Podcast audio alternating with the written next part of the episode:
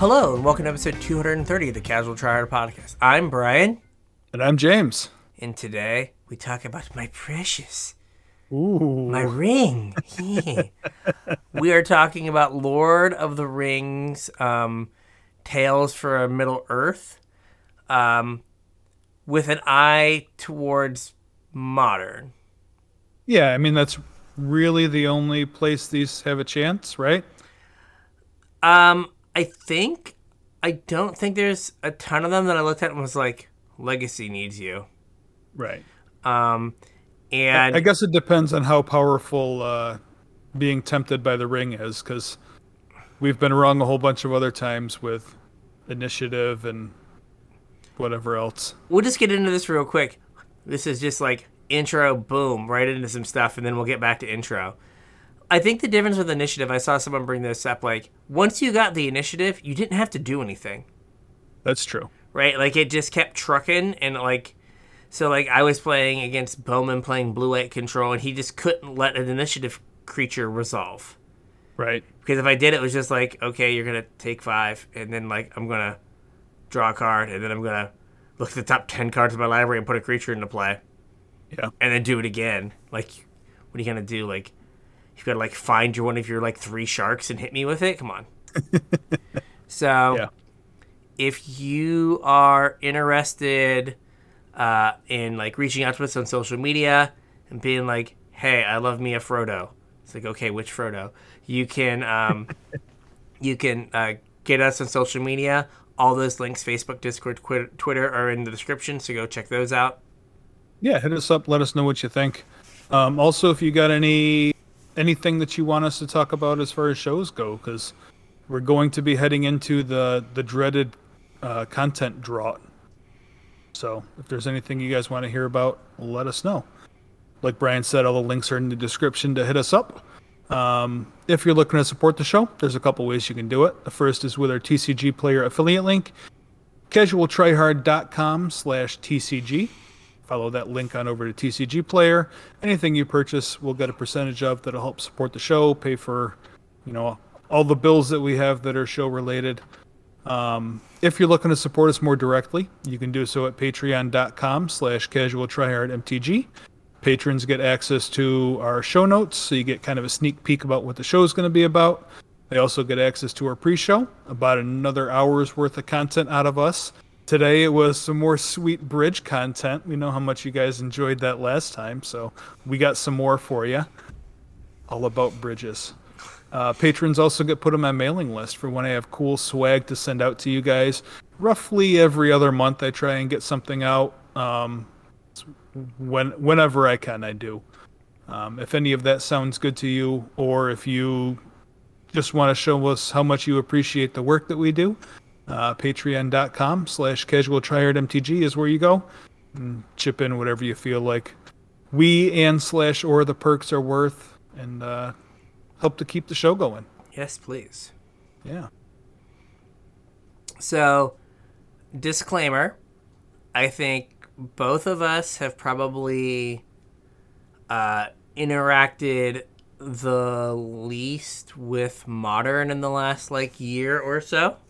Yeah Uh, so, other than some, you know, videos here and there, and like, you know, just kind of maybe having like a general vibe of kind of what's going on in the format, we are kind of relying on just like our understanding of what Modern Horizons 2 Modern has Right. been since MH2 has come out.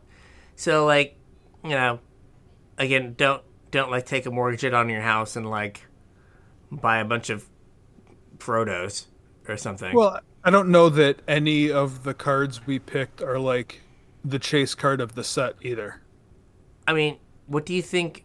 Well, what do you think is the the chase card? Like, I think that. i knew you were going to ask me that and i really don't know Well, like I've seen some people talk about like the one ring, like not the like one of one one ring, yeah like the one actual ring. one ring uh, being perhaps being being the thing, uh, or um, gosh, there's not a lot that jumps off the page, power level wise. Yeah, I mean, I guess the One Ring is the the most expensive card in this set. Uh, how much is the One Ring right now? Thirty-seven ninety-two, according Okay. to Goldfish. Gotcha. Or two million dollars. Yeah. Is it up to two mil now? There was I saw a tweet uh, just before I got on that was like we were increasing our bounty by like a hundred, uh, like a million pounds or something. So it was up to two million. I saw some very good um, advice, Yeah. which was if uh, you do open the One Ring, instead of taking any of these offers, you should just find an auction house that specializes in that that like deals in trading cards Yeah. or collectibles, and just be like, "Here you go." Well, Um, mean, maybe. happen. I don't know. two though. million dollars is a lot more dollars than I have currently. Yes. Um, and like realistically, I don't know how much more than that I need. Yeah, like realistically, like if I got two two milli, I think I'm okay.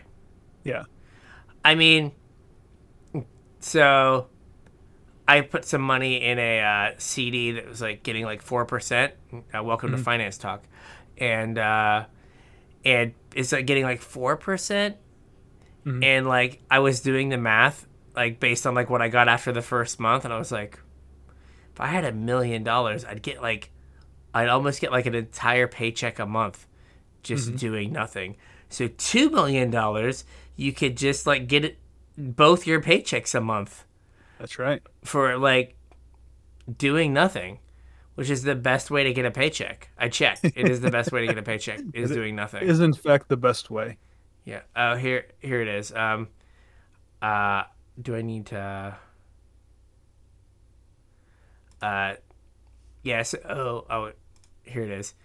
Uh, someone, Dave, Dave and Adam, David Adams, a like apparently a a sports card place in Europe or in England, just doubled up and then some with his two million euro bounty. So they're up to two million euros for the for the one of one ring. All right.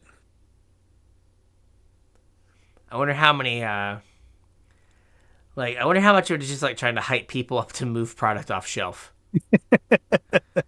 like I, I, I, I mean, that's a good question. Like, what are I saw somebody posting up like the odds of pulling the one ring, and you're like 200 times more likely to be hit by lightning or something. okay. I think that was a tweet I saw over the weekend.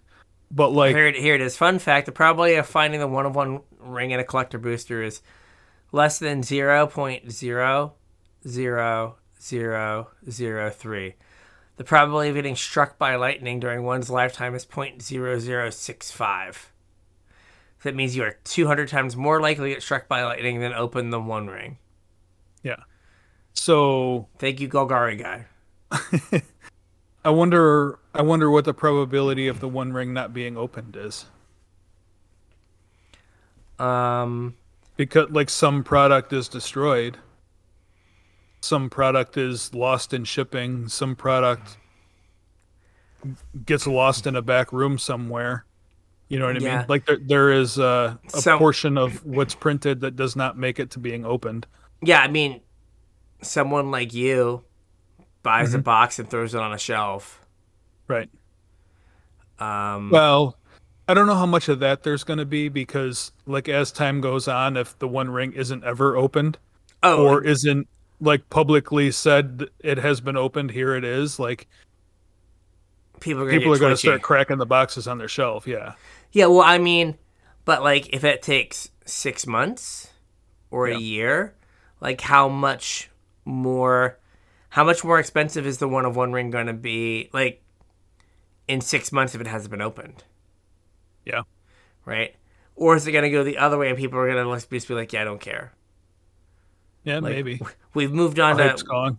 we've moved on to uh, Ixalan.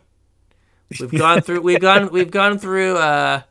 Wilds of Eldraine. We're now Wilds, on to. Ix, we're now on to Ixalan. Uh, I don't care. I, I want the one of one dinosaur lord or whatever is in the is in the box now. the one of one Gishath, Yeah, the oh, Ultra Hollow Huatli. ultra hollow. Wow, there we go. You go. What was the? Uh, oh gosh, the black one. Like you could like like show it from your hand and it would do something. Oh, uh, Tetzimoc. Yeah, there we go. The one of one Tetzimoc. Yeah. Yeah. That you have to like throw like a frisbee for it to do anything. um. Yeah, but like, there's a good chance it doesn't get open. I think someone did like the rough math. I don't know about a good chance, but there is a chance that it just never gets opened. Yeah, but like someone says, uh, someone did the rough math that it, like works out that it, there's like three million box, uh, three million packs or something. Or th- I guess it's And- only, only collector boosters. So there's three million collector boosters. Yeah, and I guess like there is a third option, and that's that somebody that has no idea that the one ring, one of one ring exists, opens it, and it just like spends its life in a trade binder somewhere. Oh my god! Could you imagine? Like it'd just be like, it'd also be like super anticlimactic for wizards, right? Well, I Yeah. guess I'm. But then you get the like, oh my god, it hasn't been opened. We got to buy all this stupid product. Yeah, because someone's offering like six million dollars and there's just some like guy using it as a coaster. how does that work with like a second print run too, though? Like there can only be one round of print runs. What do you mean? Well, because normally there's like multiple print runs, right? Yeah, but like, oh, Well, if you, you ha- have you'd a have one of one serialized card, and it's not in the first, like you, you're never guaranteed the second print run. So if it's not in the first print run and it doesn't get a second print run, then like the one of one ring was advertised to exist and it doesn't, or vice versa. Like what if it goes into the second print run, and like then all of the people that bought the first print one run were like, hey, this uh thing that you advertised was not possible to be in any of the packs that that we opened. I would assume it goes in the first print run, and then then you have to be like, you know, if in six months no one knows about it, you have to know if the packs you're getting are from the first from print run or not. yeah I want a chance to open the one of one wing. When did you get your shipment? What print what print run was it? And like that's not something that is like denoted on a pack. right no I- i think there's a way to figure it out on the booster box Mhm. uh, but no it wouldn't be per pack So like you're like, oh yeah, I'll buy I'll buy a Lord of the Rings collector booster. So we open the one ring and it's like print run two, and there's like Yeah. you you you stand an infinitely higher chance of getting struck by lightning because you were zero percent right. to get. Oh, I the, guess- uh, like that makes loose boosties from like target or walmart weird too though because then you wouldn't know if those are first print run or second print run. Yeah, because there's no way to know. Huh. Like I almost feel like not that they would do this, but like there needs to be like on the pack somewhere, yeah like like a hey, a chance to get the one of one Yeah. ring, and then on the second print run it just doesn't say that. yeah So I don't know because like there's gonna be people that um have uh poor impulse control and decision making. They're gonna spend way too much money opening Lord of the Rings packs, oh yeah and like that that's not a good look. Yeah, I would imagine that uh, all of these prices go down significantly just because people are chasing the one of one ring. Yeah, because there's gonna be a ton of it opened. Yeah. Or like like, if I really don't see how Wizards could do this in multiple print runs. They they would almost have to have like printed a set amount of collector boosters and then that's it. Because like per I, I guess US gambling laws, like the probabilities have to be on the pack. yeah. Like that that's the whole reason they're printed there. So like, Um, do you, would you have to look and see like if they did a second print run, it would just have to be like chances to get the run of one ring zero. Zero. Well, I, that's what I mean though, is I don't think that they Can do that. I don't think that they could do that. And also, I don't know how often collector boosters go to a second print run. Mm-hmm. Like they started off just one and done. You when they first started doing collector boosters, there was no second print run. Um, but I think since then they've opened it up and they've done multiple printings of collector boosters now. But yeah, I almost think that they couldn't do that for this set. In which case, they're probably gonna overprint to be safe. Obviously, Chad wants his beans, right? So Bro. running out of collector boosters uh, isn't good. It is not. But I also feel like, well, they don't, you know, they don't know what box it's in or whatever. I also feel like there has to be like a little bit of like, whatever box it, it is in, wink, wink, nudge, nudge, it needs to be like in the middle of the Yeah. shipping stuff because like you don't want it cracked on pre release. Well, yeah. Well, why not? Well, yeah, I guess because well, you wouldn't crack it on pre-release because Yeah, but okay, or you don't want it cracked on the first weekend, right?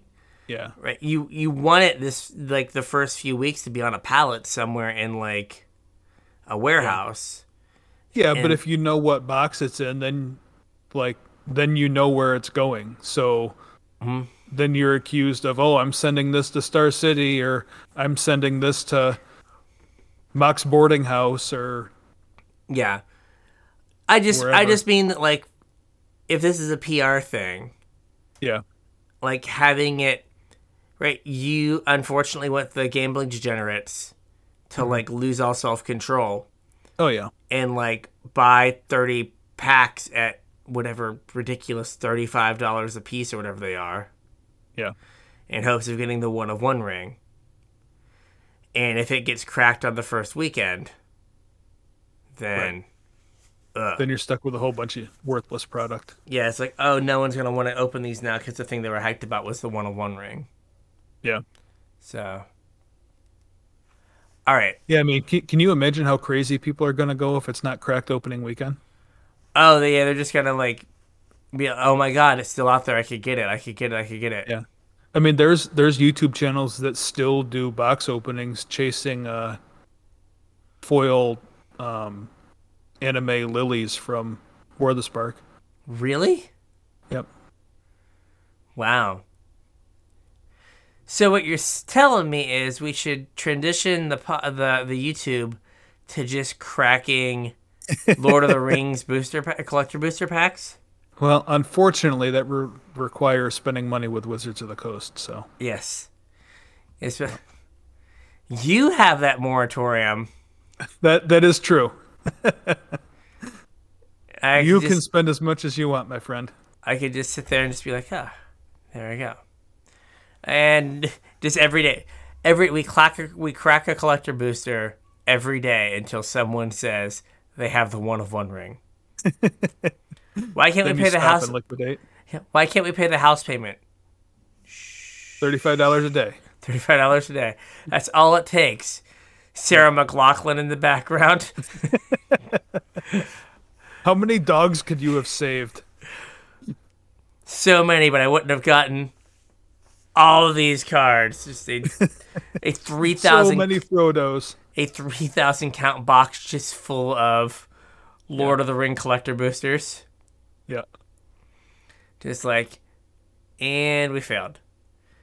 So speaking of like chase cards and stuff, I watched the booster box game that uh, the professor did for um, um, aftermath. Aftermath. I did not. Um, he got to open three boxes.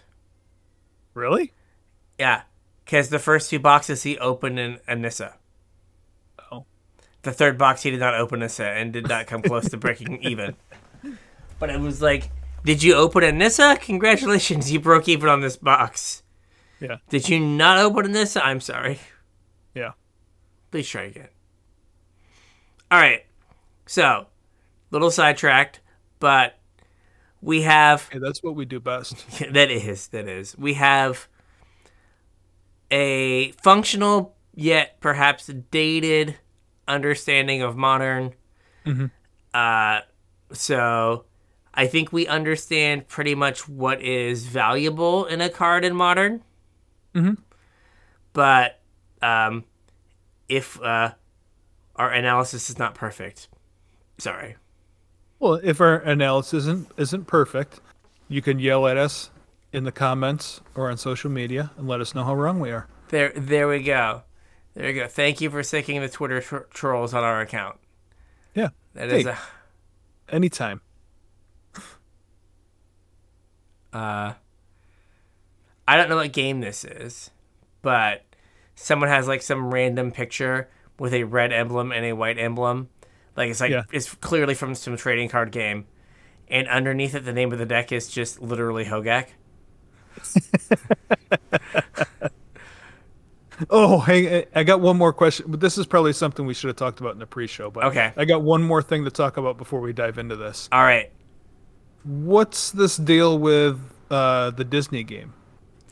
oh the Lorcana thing. Yeah. So I watched a little Like- bit of PK's video, and apparently, someone who was developing some upper deck game, Rise of something, terrible name, can't remember it, um, left that development team and was hired by the company that was making Lorcana.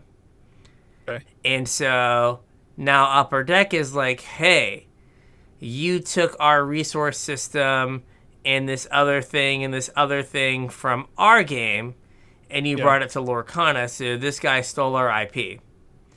And everyone Gotcha. is quick to point out that much of their game is just magic. Like mo- much of both games is like magic. There's kind of like a knockoff tap symbol that I saw Yeah. the powers and toughness have moved. They're in Mm-hmm. the middle where the creature type would be. But like, uh, Chuckle showed me a card. I was like, so that's clearly the power of the toughness. And like, apparently cards can't like attack when they come into play. Mm-hmm. Like, there's a lot of magical things there. And Yeah. so PK and apparently others have been like, upper deck. It's pretty rough when like anyone who looks at your game can be like, there's a lot of magic here and then Yeah. you're suing someone for taking a game, ripping off a game that you kind of ripped off from Wizards. Mm-hmm. So, I don't know. I, I think there's like, like if you, there's some system in the upper deck game that like mitigates like the lack of effectively mana or whatever they want to call it. Yeah. And there's a similar system in um, Lorcana where you can like play a card face down Mhm. uh, and stuff. So I don't I don't know, but Okay. uh, yeah. So basically, that was like the gist from the PK video. Guy left one company, went to another, and their draw Bad card, e- their draw card every turn and spend resources to do a thing. Games looked somewhat similar. yeah. It'd Okay. be like it'd be like if every time someone like put sixty cards in a pile, Wizards Oh, sued magic. them. Yeah, Wizards just sued them. yeah. So everyone's games are like sixty-two cards or fifty-nine cards, but never sixty. Yeah. Um, yeah, so I don't know. I think Lorcana could be interesting just as like how many people are just gonna buy the cards because they like like the art and have like Oh, no intention on play of Yeah. playing. Like the game can't fail with just the number of Disney adults I know in the Myrtle Beach area. Mhm. Game cannot fail. Right. Well, I'm not that I've played a bunch of Pokemon, so I, you know, know for sure. But I think that's part of the appeal of Pokemon too, right? I think it's, It's mostly collected. Like a, a great game. I I mean, I'm, there's people that play it for the game. I'm not like knocking anybody, but as far as like gameplay goes, from what I understand, it's not the best. not the best game on the planet. It's just really popular because of the IP.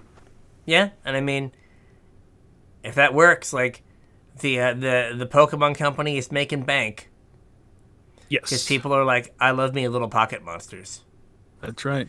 right? And people are gonna be like, "Oh my god, Mickey in a goofy hat," and it's just gonna be like, "Awesome, congratulations! Give Goofy his hat back. Give Goofy his hat back." Yeah, there you go. There's there's a card, Steel Hat. Uh, it's a two water water for a sorcery that Oh. steal if it steals uh, Goofy's hat. Yeah. Not magic in any way, shape, or form. not at all. Gain control of target hat. um, so, with all that, on to the cards. Onto the cards. All right. Uh, so my so this is Boromir, Warden of the Tower. It is a three mana three three with Vigilance. Uh, whenever an opponent casts a spell, if no mana was spent to cast it, counter that spell. So, uh, wreck target cascade deck. Yeah, also like force of negation. Mhm. And the pitch elementals. Yes. And then sacrifice Boromir, Warden of the Tower. Creatures you can, uh, control gain indestructible until end of turn. The ring tempts you. Ooh. Um, I mean, if we can make uh, a white-based humans aggro deck great again, Mhm. this card probably goes a long way to doing that. Like, you're, If you're we can make a white based human aggro whatever deck great again, this is probably the basis of that deck, I would imagine.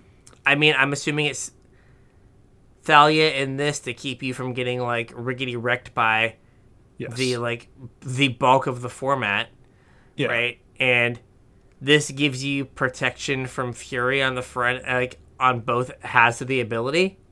Right. right? You get this down, they can't pitch Fury, Mm-hmm. and then when they full when they hard cast Fury, you just sack it Right. and then give yourself that extra turn. I don't know how good it is against sweepers since like we've decided that we don't destroy cards, we just exile them with most of our sweepers now. Um so like that might be a little uh, but like I think the like it helps address the fury problem. Mhm. So it could see play in those kind of decks. I mean the body's fine. Yeah, I mean a three mana three three is not embarrassing. No. Uh, also, have you ever seen the movie? Um, oh God, The Interview. Uh I think so. Uh, uh, Skylark always when he gets mad, he's like, "That's such a Boromir thing to do. Oh, You're such a yeah, Boromir." that is like my first and only introduction to Boromir before this card. so, but yeah, like I think that, and there is like a white humans deck kind of kicking around. It's gotten a little bit better with some of the like, because now we have the uh, whatever the black white human is called from Aftermath that like you sack and give your stuff indestructible. Yeah. Right, like they're just printing a ton of things. They're like, "We're sorry about Fury. We're sorry about Fury. We're really sorry about Fury." Here, We're gonna this fix help? this eventually. Is this gonna help? Can we have a one mana? All your creatures are indestructible, or all your creatures are pro red. Just something. Yeah. So like, I think this Um, has a place. Not that it's super relevant, but it's cocoable also. It is. It is. Oh, there's a card on this list that is just here because it's cocoable. Okay. Uh, let's see. Next up, well, why aren't you opening? There we go. Okay, come on now. We have. Flowering of the White Tree. Wait, wait for a legendary enchantment. Legendary creatures you control get plus two, plus one, and have ward one. And non legendary creatures you control get plus one, plus one. I mean, so I heard you like Crusades. Yeah, it's like Super Crusade. It is, and like, they're Especially in a deck like you were just uh, talking about with Thalia and Boromir and uh, whatever that white black thing is, is legendary also. yeah, like they just print so many legends now. Yeah. Like this just is like my deck gets plus two, plus one and ward. Yeah, I almost think the Ward One's worth more than the plus two plus one. I mean, the plus two plus one's going to close the game out real quick. Yeah, Um, but the Ward One makes it so that your opponent's always like two turns behind if you have a Thalia, right? yeah, they just basically can't kill stuff. Yeah. Um, I guess that like what is it? Prismatic ending is still weird because like it doesn't matter. It just wants like like you can just set the tags. And it's like I Yeah. paid two colors, but like Well, that doesn't change Ward though. it doesn't. It doesn't. But like I was thinking more like for like removing this with a Thalia or something. Oh, But- yeah, yeah, yeah. But like this is maybe now the best anthem in Mhm. modern. Yeah. Right? Like it does have some like being white white and being legend- legendary does make it a little rough, but like if you're like going wide with like tokens at all, like this might just be better than a lot of things that you have Mhm. access to. So and I did see someone, might have been Saffron, I'll be like, what if you just played like Ragavan into this? Ugh. Yeah, you just like monkey, and then like next turn have a four two monkey with Kraken one. for four. Jeez, Make my treasure, yeah, it's brutal. and then you're like, I don't know, use my treasure to cast like Ishimaru. Yeah. It's like, hey, it's been real and it's been fun. I think you're dead now. Actually, this is not that it sees like any modern play, but this is really good with Kari Zev too. Oh yeah, because it makes him. Yeah. she's legendary. and It makes a legendary It menace makes monkey. a legendary. Yeah. Yeah, no, that's uh. For for two mana, that's an awful lot of stats. I will attack you with my one creature that cost me two mana. Take seven. Yeah. I will take seven. Uh, yeah. So it does. I don't know if this is what modern can be about. See Fury from previous discussion, but Well, Ward One goes a long way. a Yeah, ways towards that though. yeah. But it might be like there's enough legends that like you can kind of build like a legendary matters deck pretty easily. Mhm. Right, like you could be like Esper Legends with like Thalia and Raffine, and then the black white thing, and then like you have like you play like three of them, and Raffine lets you get rid of the extras of these and your other legends. Yeah, like there could definitely be something there. Yeah, that that could be super taxi too, because I think there's a couple uh like white blue taxi cards too. Yeah, there's uh Lavinia that you can't play Yeah. spells. You have whose mana cost is less than the number of lands you or more than the number of lands you Greater, control. yeah. Yep. And yeah, like meddling mage. Not that it's a legend, but Right. right, uh, just those kind of cards. Yeah, you could have something there. Mhm. Next up, Forge anew. The uh, the hammer players at the shop were hyped for this one. I bet. So this is two and a white for an enchantment. Uh, when Forge Anew enters the battlefield, return target equipment card from your graveyard to the battlefield. And as long as it's your turn, you may activate equip abilities anytime you could cast an instant. And you may pay zero rather than uh, pay the equipped cost for the first equip ability you activate during each of your turns. Mhm. Um, so I don't even care if it doesn't get something back from the graveyard. This Right. is just extra pure steel paladins that don't require mm-hmm. metalcraft, Right. right? Like now there's just so many ways to put a hammer on something without paying 10 Yeah. that it just doesn't matter. Right. Like that card has no equipped cost now. Well, I mean, I, I don't know if it changes the way that deck's built at all, but this could tutor your, or if you used like a, a goblin engineer or whatever Mhm. to put a hammer in the bin, you just tutored your hammer too, or you know whatever artifact that you needed, whether it's a um, Kaldra or a sword or whatever.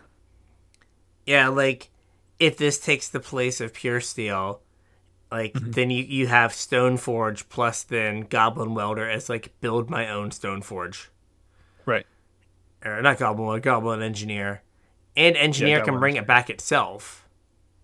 Because it Uh, costs it has a, well, it can bring the hammer back. it can bring the hammer back, but it can't bring back Kaldra. But it can bring the hammer back. So yeah, it could just be like more ways to access hammers. Like you just never play a hammerless game. Yeah, and I- don't know if like that version of the deck is any better or worse or whatever, but certainly a different way, another way you could approach it. Mhm. All right. Next up, we have Reprieve. One and a wait for an instant. Return target spell to its owner's hand. Draw a card. That sounds familiar. It's remand that gets supreme verdict. Yeah. So, uh, for the for the old heads, remand one of the blue counter target spell, return it to its owner's hand, draw a card. Yep. So that meant that like it just ate it to supreme verdict Right. because you can't counter supreme verdict, thus you can't Well, return it to or the hand. anything that's uncounterable. Yes. This just gets anything that's uncounterable. Mhm. So, while Remand is not like a playable blue card anymore, this is kind of the first version of this effect in white. There's like the Yeah, I mean we had Mana Tithe, but other than Mana Tithe, Yeah, and like the really bad three mana memory lapse. Mhm. Right? Like, this is like a competitively costed counter spell yeah, in in white. Like, Yeah. so, you know, if you are in a situation where you need like one more turn to Mm-hmm. kill them, this lets you bounce their board wipe. Or you have two mana open and they pitch a card to like fury you, and you just put the fury back in their hand. Oh So, yeah, that's so gross. now they have to have another red card to pitch to the Fury, and uh, so like you have like that is just a hard two for one, Mhm. right? You replace this card, they discarded a card, like yeah, you got them good. Um, especially if you can get like if the deck that this goes in is about like mana denial mhm. um this could just become counter a spell draw card like if you can keep their lands tapped keep them off mana keep them taxed out with alias like this just becomes counter a spell draw card yeah, I mean, Thalia and like the and Leonin Arbiter, like the old timey like I'm gonna Yeah. ghost quarter you and make it so you can't Yep. um, do anything. Seems pretty solid. Mhm. Right? You know, or like if you need either the one turn to kill them, Yep. because you're like aggressive and you have a clock, or you need the one turn to get down your Boromir so you can sacrifice it so their stuff's indestructible. Right? Yep. To buy that next turn. Yep. Or again, the Thalia so they are like have to be a mana off or whatever. Like this just has it is again not strictly better than remand, but Eh, i mean it's pretty close to strictly better it is like you're you- you're not limited to the counter spell stuff. But like Yeah. remand was a modern playable card for years, and then they printed counter spell. yeah and it didn't matter anymore. And like much like we got kind of hyped about Raffine's informant as like, hey, white doesn't usually get to loot. This is pretty wild. White doesn't get to counter a spell. right Sorry, counter in air quotes a spell, right? And so this is just like a new thing for white to do that we've not seen it be able to do really before. Mhm. So while remand might not be good enough in blue decks, this is probably good enough in white decks. Like Yeah. as a comp, something that starts out maybe in the sideboard, Mhm. and then people play and they're like, maybe I should put one in the main deck. Oh, maybe I should put two. Cause like we all like knew the feeling of your opponent went like planes, planes, like something dumb, right? Yeah. It's some white creature, and you're like, sweet, I can do whatever I want, right right? No, no, no, no, no. They No can now counter you. yeah So, I think this is and interesting. like i would imagine a deck like that is built with vials also mm-hmm. So their mana's And, open. Like, yeah, this plays right into like a vial game plan. Yeah, So. like turn one vial, turn two, put in your like giver of runes and like bounce their play. Mhm. And then next turn, like play a three drop and then vial in a Yeah. Right now they're like their whole turn is spent doing the thing they were trying to do on two. Yeah. Right, and it's just like, oh, like now, now I'm so far behind, I can't ever like catch up now. Yeah. Or you play like or turn fours like Thalia and your flowering of the white tree or whatever. Or flowering of the white tree and like you hold two mana up and vial Thalia in and hold reprieve up. Yeah. And like you've soft locked your opponent basically. Yeah, So you can't do anything. No, you can't kill this thing. And if you can, Yeah. I just bounce the spell. Right. All right. Next up is my Coco target. Okay. All right. So uh, this is Rosie Cotton of South Lane. When Rosie Cotton of South Lane enters the battlefield, create a food token. Whenever you create a token, put a plus one plus one counter on target creature you control other than Rosie. Um, Scurry Oak. Yes. end of turn Coco into this and Scurry Oak make an arbitrarily large number of squirrels Yeah. kill you. It's been fun. GG's. Also, Yeah, like Ivy Lane Denizen wasn't three mana, right? It was four. it was mana? four. It was one too big. One too big. Like Yeah. this might. I.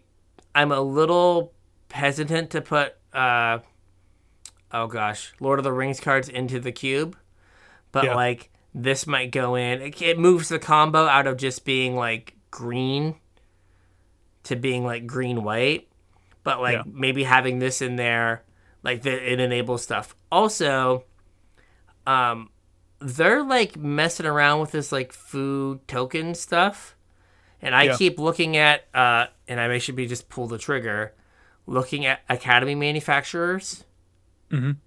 right? Like with like Lannis and this and a card we're gonna talk about later, like you're just gonna like play a card, dump like 15 food onto the 15 tokens onto the battlefield, make a Yeah. ton of counters, and just be like, I'm gonna attack you with these three things that have like, you know, they're all seven sevens that Mm-hmm. I collected company into at the end of turn. And like, yeah, I mean you have a uh, tireless provisioner also mm-hmm.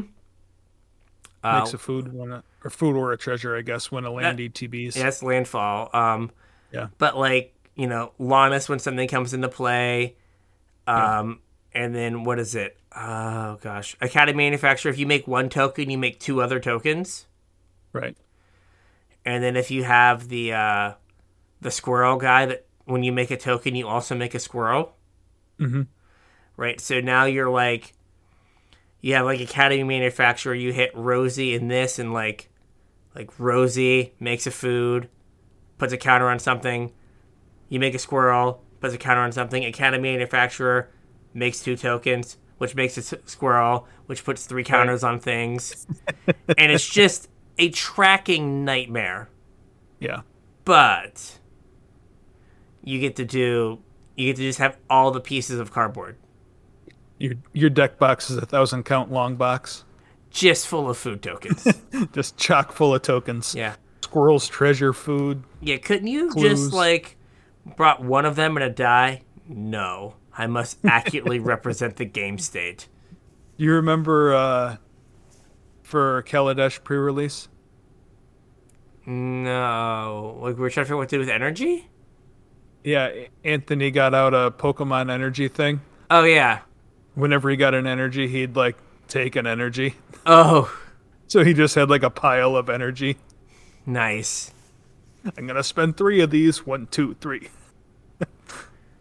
I mean, that's good. That's better. That's like that might be better at comp REL, since we're Yeah. allowed to use dice to track things now. Yeah. Right, but Rosie's just here because it like makes a green white company infinite squirrels mm-hmm. deck a thing. Yeah, I think this card's sweet and it's powerful. And like you said, it's got a, a whole bunch of synergy. And actually, like that deck probably is pretty budget. Uh, yeah, like I, I bought Lannis's and Lannis's were like, I bought one for fifty cents. I think they're like a quarter. And Academy Manufactors have been reprinted three times, or at Have least they reprinted- really? I think at least I feel like there's three printings. It might be one of those like it's a pre-release and but there Oh, is okay. one uh printing so it's been printed there we go. It's been printed twice. Um Mm-hmm. Modern Horizons 2 and in the March of Machine Commander product. And Oh, they're like okay. 3 and they're like 3 bucks. Yeah. And like Man, I remember trying to find them when Modern Horizons 2 first came out because I wanted to play the food deck. At the time, the food deck was playing them. And Yeah. I couldn't find them anywhere, and they were expensive. Yeah, and then Scurry Oak. Uh, Scurry Oaks are forty three cents. They're they're spiking though. They Okay. they were they were forty two cents. Market price is sixty five Oh. cents. They're spiking. Uh, but like, there are a couple cards from like the green white food deck that they've like seeded and limited that go really well with some of the Modern Horizons 2 food and token nonsense cards Yeah. that could like make a uh, make a monster. Yeah. All right, on to blue. On to blue. You can tell we're really We blue have- mages. We have one card. I think there's only one black card too, and I'm definitely a black mage, so I don't know if that says a whole lot. Uh, we have Stern Scolding here. Single blue mana for an instant. Counter target creature spell with power or toughness two or less. um, this hits a lot of stuff. Yeah, Now- it hits most of modern, right? Yeah, uh, I I think Saffron Olive did a thing that's like 25 of the top 40 cards. Yeah. it hits. So the argument against it is right, like once this once the Ragavan's resolved, Stern Right. Scolding does nothing. Uh, whereas like Fatal Push takes care of it. The counter to that that I saw today in a uh, oh what is his name? Magic AIDS video was this hits a lot of the pitch elementals Oh, it does. right? So it hits grief. It hits Yep. uh, subtlety. Uh, it misses fear. It, I think it hits the blue one. It, it hits sorry solitude. I think it hits subtlety. I think Yeah. subtlety is a three two. So it hits three out of the five.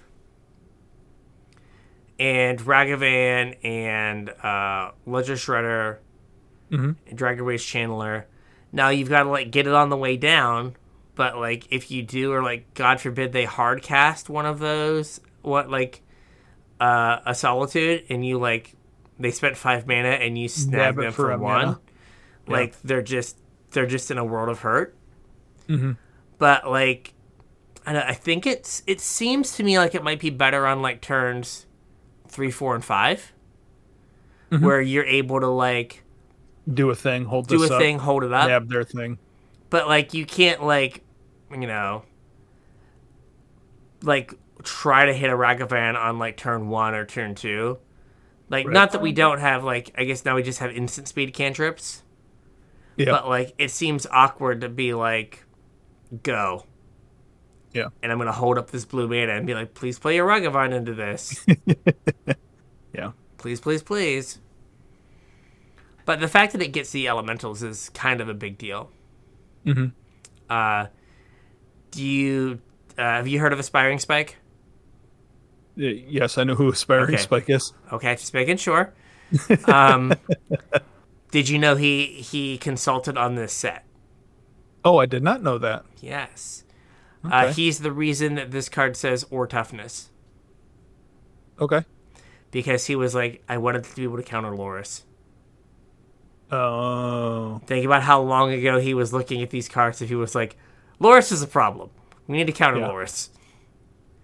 So yeah, the or toughness, which like makes it way better, right? Because you can hit a grief, you Mm-hmm. Right. could hit uh, a solitude. If it wasn't that, if it wasn't or toughness, they wouldn't hit those cards. either. Yep, makes sense. So a huge a huge improvement there. Oh yeah, I, definitely. I mean, if I, if you play like I guess consider or like opt, and then you have this like if you can like turn one against scam like blue mana go, Mhm. and if they don't try to scam you, you just you know opt. Cantrip. Yeah. Yeah, but if they do, you just like annihilate them. Mhm. Exile a card, play my grief, counter it. Oh, I just griefed myself. I just griefed myself. I hemmed to rocked myself, Yeah. and um, now I have this stupid feign death on my head that hand that doesn't do anything. Yeah. All right, um, on to game two. Uh, so it has those kind of upsides. So like, there's so many creatures now that need to hit the battlefield to pay you back. That the argument against um, what is it called? Against removal spells is is they're already paid. Yeah. Right. They hit their thing and they're paid off. So here, it stops them from getting paid off. It just takes care of the creature completely. But mm-hmm. you are just vulnerable to like eating a mana, not getting to use it one turn. Yeah, and also it's even though it hits a lot of the format, there's still times when this is just going to rot in your hand and not have a target. There are times where Tarmogoyf is too big, Right. or And this like, never hits a death shadow, right? never, ever, ever, ever. Yeah, never ever. So, because does it not? Because its power and toughness is 13 and then it's modified. Right. But the modification doesn't happen in your hand, or does it? Uh, I think I'm pretty sure the modification is only on the battlefield. Okay. It, uh, because Tarmogoyf is star is why. Yeah, it's, it's why it's in your hand. Okay. Yeah. Yeah. And this is minus X minus X. It was like think- minus star minus star, Yeah. I think that's correct. I think I. I'm only like uh, a, a judge level a half, and that even Yeah. that even that judge level has lapsed. yeah. It, it's been a while since I was judge level 0.5. Yes. All right. Next up, our Next lone up. black card. Yeah, and this is you asked me about uh, chase cards of the set. This is the second most expensive card in the set. Okay. Uh, this is Orcish Bowmasters. One in a black, one one orc archer with flash. When it ETBs, and whenever an opponent draws a card, except for the first one they draw in each of their draw steps, Orcish Bowmasters deals one damage to any target, then amass one. Um, your so the commander application is your opponent casts the wheel. Yeah. Uh, everyone get wrecked. Take twenty one, Yes. and I will make a big big. Big, big. Um, in modern, uh, the like draw an extra card thing isn't a huge deal. Uh, so it's maybe not as powerful there. I mean, it is kind of like, oh, cool, you put a plus one plus. You got to like connive with your ledger shredder. Take one, I make a little dude. Go. Right. Um, Yeah, but it's also like a nice bonus. Like if you're playing somebody that's playing cantrips, like somebody ops, and you're like, okay, I'll make a one-one and ping your Ragavan, I guess. Yeah, get your Ragavan, get your um oh what is it called? Dragon Rage Channeler before Delirium. Yep. Like there's like a number of hits. This one snuck on because imagine your opponent casts a brainstorm in Legacy. Oh yeah, And that's just like exactly where I went in with this. and you're just like, I get a three three plus Mm-hmm. a one one and just lightning bolt you. Yeah, Like that is the most insane two mana play. yeah. Right? Are the um the Days Undoing Narset decks still a thing? I mean, And- this and- kind of poops all over that deck too. and the Hullbreachers. Like the Well, Hall I, Breacher I deck, meant yeah. in uh, modern. Oh yeah, yeah. yeah. Um, I don't think as much, but Yeah. Yeah. Or uh, Echo Echo Karn is that still a deck? That that was the same deck though, right? kind of. I thought Echo Karn was like a legacy deck, but I might be wrong. Uh, maybe. But uh, yeah, like anything that you're wheeling, you just or Mm-hmm. you're going if you're wheeling or you're going to be wheeled. Yeah. Like, so this is I like the description. It was from a commander perspective, but like, it's mean and punishes you for drawing extra cards, but it's not like Hullbreacher or Narset mean. Yeah. right? You still get your cards. Mhm. You just got machine gunned for seven, but you still get your cards. I mean, they've gone really hard recently between um, Sheoldred and this, of Yeah. like, we just want the process of you drawing cards to be as painful as possible. Oh, can you imagine like playing against Reanimator, and they're like, draw seven, Oh no! draw seven, flesh and bowmasters, you're dead. oh no! Yeah, like hold priority seven and seven, and you're Yeah. like, sweet, here, take, take all the damage. but like, even on the first one, you flash this in, they can't draw their second seven. Or like let the first one resolve, let them do it again. Oh Flesh yeah, on the second one, and they're dead. yeah, they just take fourteen. Yeah, Yeah, yeah, yuck. yeah, that's gross. Yeah. The card definitely has some interesting um, use cases. Mm-hmm. And uh, I guess selfishly, it is a card that's not like, look at me. I am a Lord of the Rings card and your magic stuff. You know, I was thinking that when we were talking about um, like Forge Anew in particular, but also kind of flowering of the white tree. Like those are totally cards that could have been printed.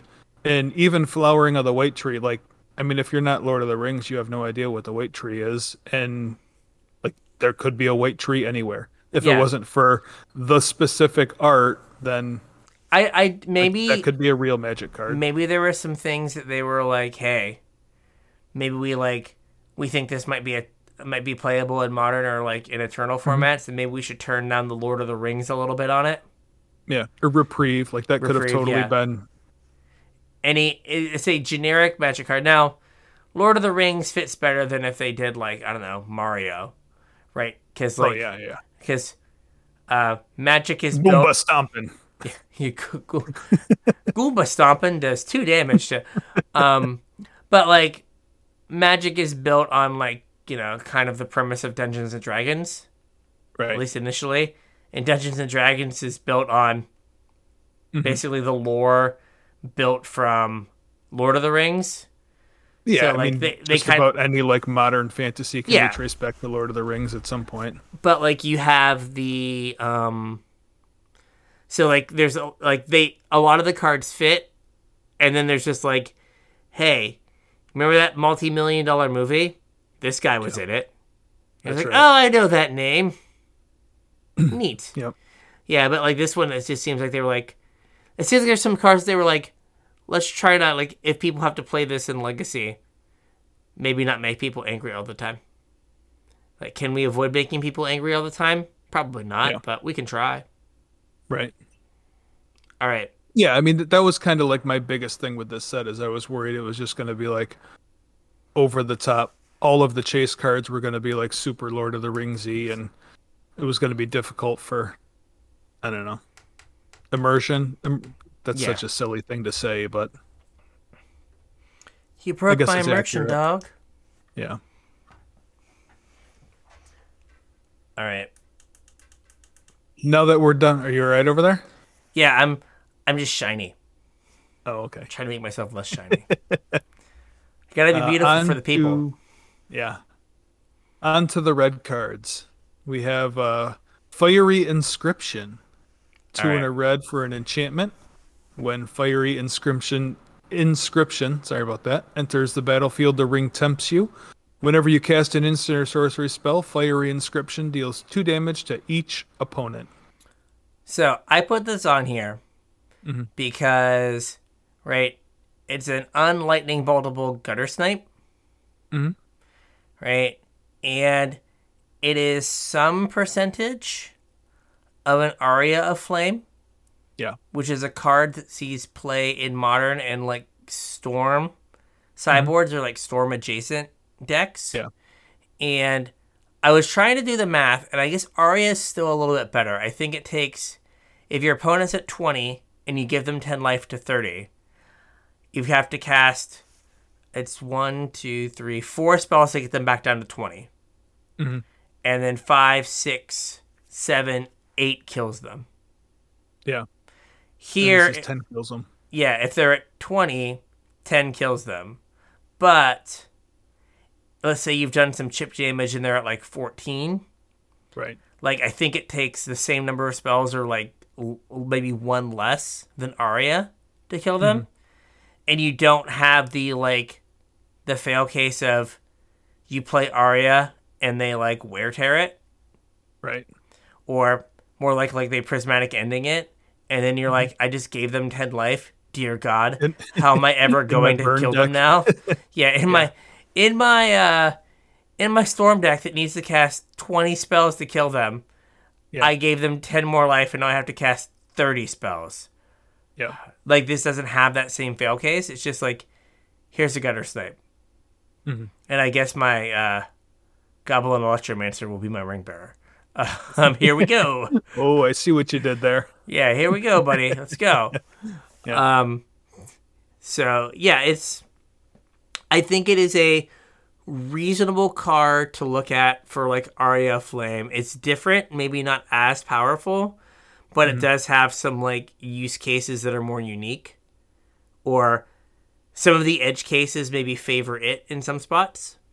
Yeah. Now, if your opponent is gaining life and they're already at 30, like then Aria Flame's probably better because like your ninth spell just deals like a million damage. It's like take nine, cast All another the one, take ten. Yeah. Right? Like Aria Flame's probably better.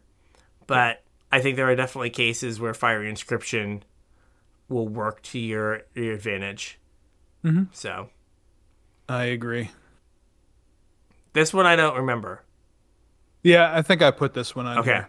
This is a Glóin Dwarf Emissary. Uh, two and a red for a 3 3 Dwarf Advisor.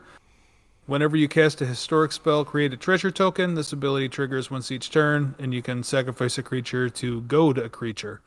Um, I mean, in the only reason I put this on here is because it's reasonably inexpensive and makes treasures for casting artifacts.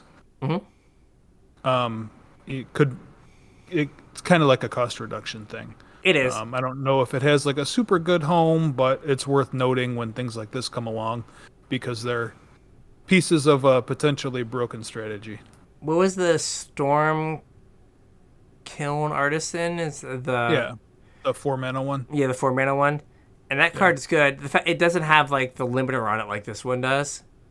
That's also instants and sorceries, and this is Yeah. historic spells. Fair. So like Fair. this will trigger off of like your Mishra's Bauble or whatever. Yeah, I mean turning your bauble into like a ritual, Mhm. even if it's only one, Yeah. or like playing this, playing a bauble, and then getting to spend that one mana on something. Mhm. I don't know, playing a Stern Scolding and like countering their uh, their grief or whatever, Yeah. or their their solitude. Like that. That seems like a fine play pattern. Yeah, he- I don't know. I don't know that this is like super up to modern power level. Um, and they're really like I don't think the sacrifice of treasure to goad something is like that. Just doesn't do anything in two player Magic, right? No, no, I don't think Um, it does. So obviously that's kind of irrelevant. But uh, yeah, just like anything, any sort of cost reduction is worth noting. Um, if these are cheap, it might be worth picking some up just to throw in a binder for a rainy day. Yes. All right. Oh yes. Yep. Delighted halfling, green What a delight! for a one-two, halfling citizen. Tap to add colorless, and then tap to add one mana of any color. Spend this mana to cast a legendary spell, and that spell can't be countered. Um. It's pretty potent. Yeah, so I put this here for the second ability Yeah. because if you get this down and they don't remove it, like you know, the the runway is clear for you to like play a Teferi on turn two that they just have to like take. Right. Alright, and now all their counter magic is turned off. Or you like get your run in six down through them having up a counter spell. Right. So the like just giving a powerful class of um spells, like legendary spells, just like, you know, it's on a it's on a body, but uh Boseiju who is it Boseiju who shelters all? Yeah, the original Boseiju. The original Boseiju that's like, yeah, you can't counter this. Yep. Is like I think really powerful. Yeah, I mean, I I don't know if it still is, but at one point that card was prohibitively expensive. Uh, I mean, think about you know, not on the same power level, but think about Allosaurus Shepherd, right? And like, there are many a legacy deck that just play Allosaurus Shepherd for the green spells can't be countered clause, Right. right? Like, they don't have a bunch of elves to turn into 5 5. 5 5s. It's Right. just I don't want my stuff to be countered. Mhm. And like, this is kind of the same thing, but for a really powerful class of cards. Yeah, and I don't know how much it sees play anymore, but there was a point in time where like green decks would randomly play Birds of Paradise. I think Bird still sees play in Yawgmoth, Yeah. and I don't know how good this is with like some of the other color requirements in the deck. I don't know how good like just colorless is. Yeah, and that deck's pretty uh pretty black heavy. Yeah, but like knowing that you can get your Yawgmoth down, Mhm. right, is pretty pretty impressive, like pretty good to just be like, oh, I know this Yawgmoth goes down, so now I'm Yeah. not. I can like kind of build the rest of my game plan around Yawgmoth resolving. Right. So I don't know how played it's gonna be, but it's just like that second line. Just like I, I just imagine like you know blue mages with a counterspell in their hand, and their opponent just slams it to fairy on three, and they're just like, "You've turned off like my entire deck. What am I supposed to do?" Right. It's like, uh, sorry. So, what do we have next? We have Elven Farsight. Ah, Oh, this is this one's a weird one. it is. A single green mana for a sorcery. Scry 3. You may reveal the top card of your library. If it's a creature card, draw a card. So, when's the next time we go? We do like a, uh, a plane, a plane, uh, a planar chaos, or a, uh, uh, time time spiral, and they just are Yeah. like, yeah, we messed up. Ponder should have been green. like Yeah. they just keep itch and uh, uh, inching closer and closer to like, let's just make Ponder green. Right. They're like, it's Ponder, but for creatures. But yeah, this ki- is uh, very, very close to Ponder. but it's kind of like kind of better than ponder in in one respect right there are times where like you cast a ponder and there's one card you want and there's two cards you don't and Right. ponder's like you got to put them all back and you get to pick and you have to draw one Yeah. this is like if there's one creature that you want put the other two cards on the bottom draw the creature Mhm. now it's limited to creatures, so not ponder, but like the fact that you can be like, oh, these two cards are bad. I don't want these. Well, except that if your creatures are your spells. fair. Right? Like, oh, I need graveyard hate. I'll play this and I'll find my endurance. Right. I need a removal spell. I'll play this and find my fury. Right. Um, This also, uh, for what it's worth, this will find a grist Oh yeah, it will. for for whatever that's worth. I mean, it's grist. It's pretty cool. I like it. yeah, So- I, I, I don't know what deck wants to play this and grist, but Yeah. I I don't know if this is like what is that card from We've had a couple of these like Adventurous Impulse. yep. Um this Oath of Nissa was like the first green ponder, right? yeah, Oath of Nissa.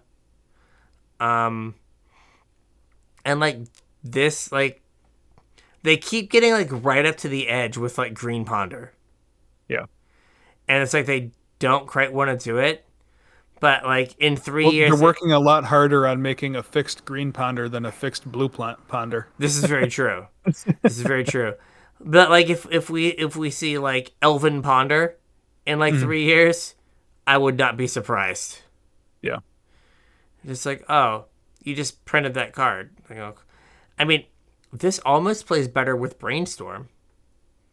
Right? Where Oh like yeah. where like with Ponder you have to like you just have to shuffle. You like you get to see one extra Right. card, then you shuffle to put them away Yeah. right? And you lose that third card. But if the third card's good, you can just bottom bottom undo your brainstorm, Right. like shuffle your brainstorm, Yep. and then draw the th- and then maybe elemental. draw the third card. Get your pitch elemental.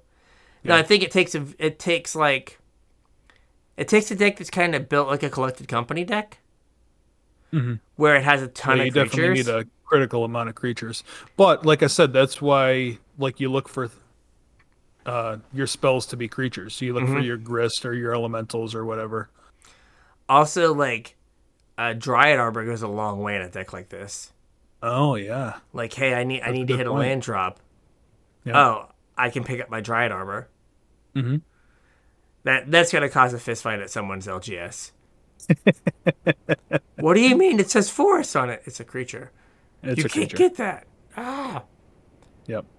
Yeah, but they they are you are right. They are they have been trying to make the fixed green ponder before they made like the blue the fixed blue ponder. Yeah. It's it's weird. They're just like green can do whatever we want it to do. Yeah. All right. What do we have next? Ah. We have Peregrine Took. Two and a green for a 2 3 halfling citizen. If one or more tokens would be created under your control, those to- those tokens plus an additional food token are created instead. That's a weird way to word that. And then uh, sacrifice three foods to draw a card. Like, Uh, why is this a replacement effect instead of just make a food? I think specifically for uh, Academy Manufactor. Uh, okay. because like what I think it's doing is I think it's adding that food onto what Academy Manufactor makes. So Academy Manufactor is not going to see it and trigger again, I gotcha. right? So I think, but again, This is really weird. yeah, Lonis Academy Manufactor, like, and I keep going back to I keep saying Lonis.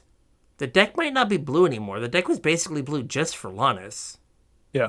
Right? Like, I'm going to collect a company into any number of things that pay me off a bajillion for um uh for making tokens. Yeah. Or it could have Lonis because colors of mana don't matter in modern. Right. Oh, I'll just uh, fetch this Triome, and then I'll fetch this Shockland, and I'll play this Leyline Binding for one mana. I hate you. Stop it. So, right, this is just another way to like get more food, Mhm. and then it's like, oh hey, would you like to turn all of these idiot tokens you have into cards? Feel free. Yeah. So is the oh god is the guy who like eat, eats the squirrels to give stuff plus x minus x right would this make tokens off the squirrels the way it's worded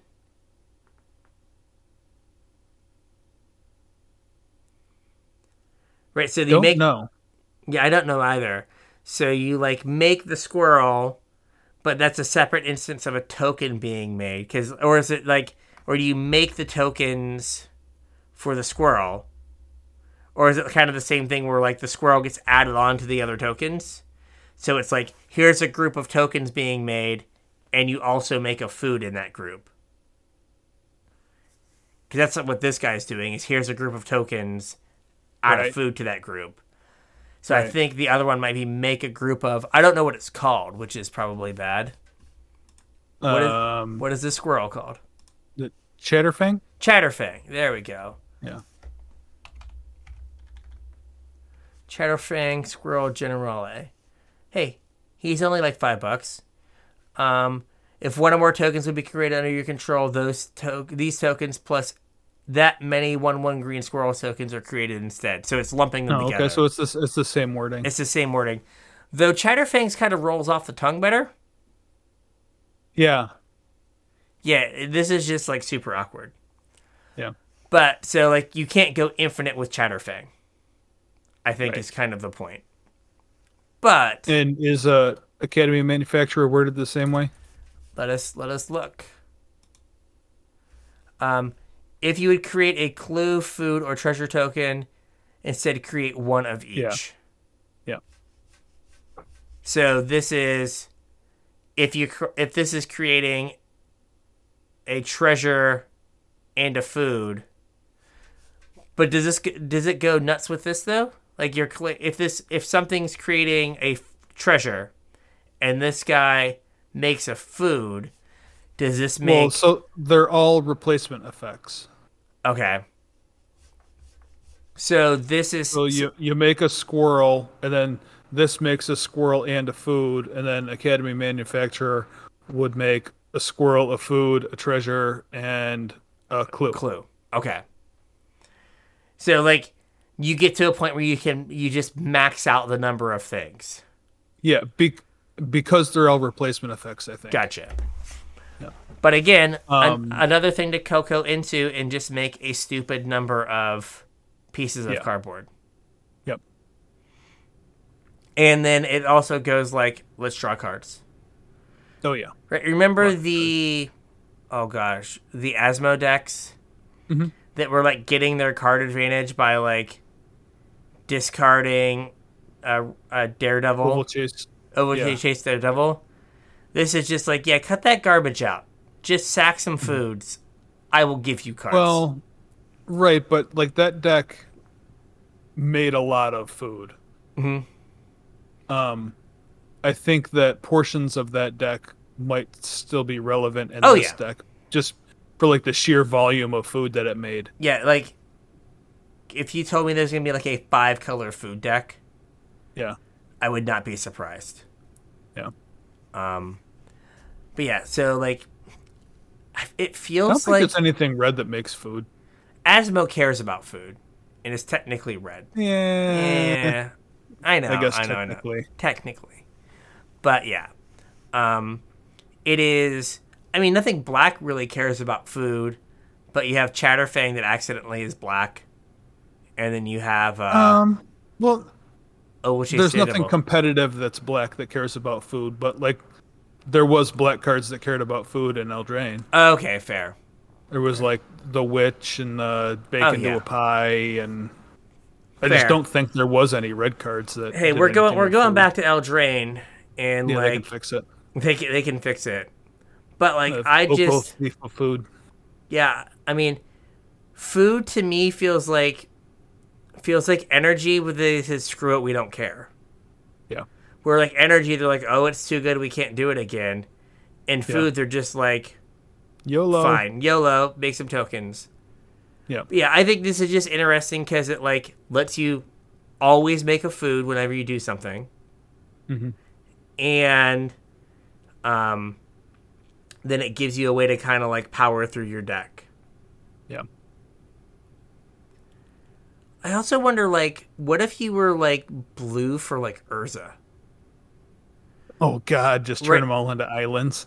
Yeah, you just like like Urza comes in. You play this, then Urza comes in, makes a, a construct which makes a food, Yeah. and now you have like extra mana.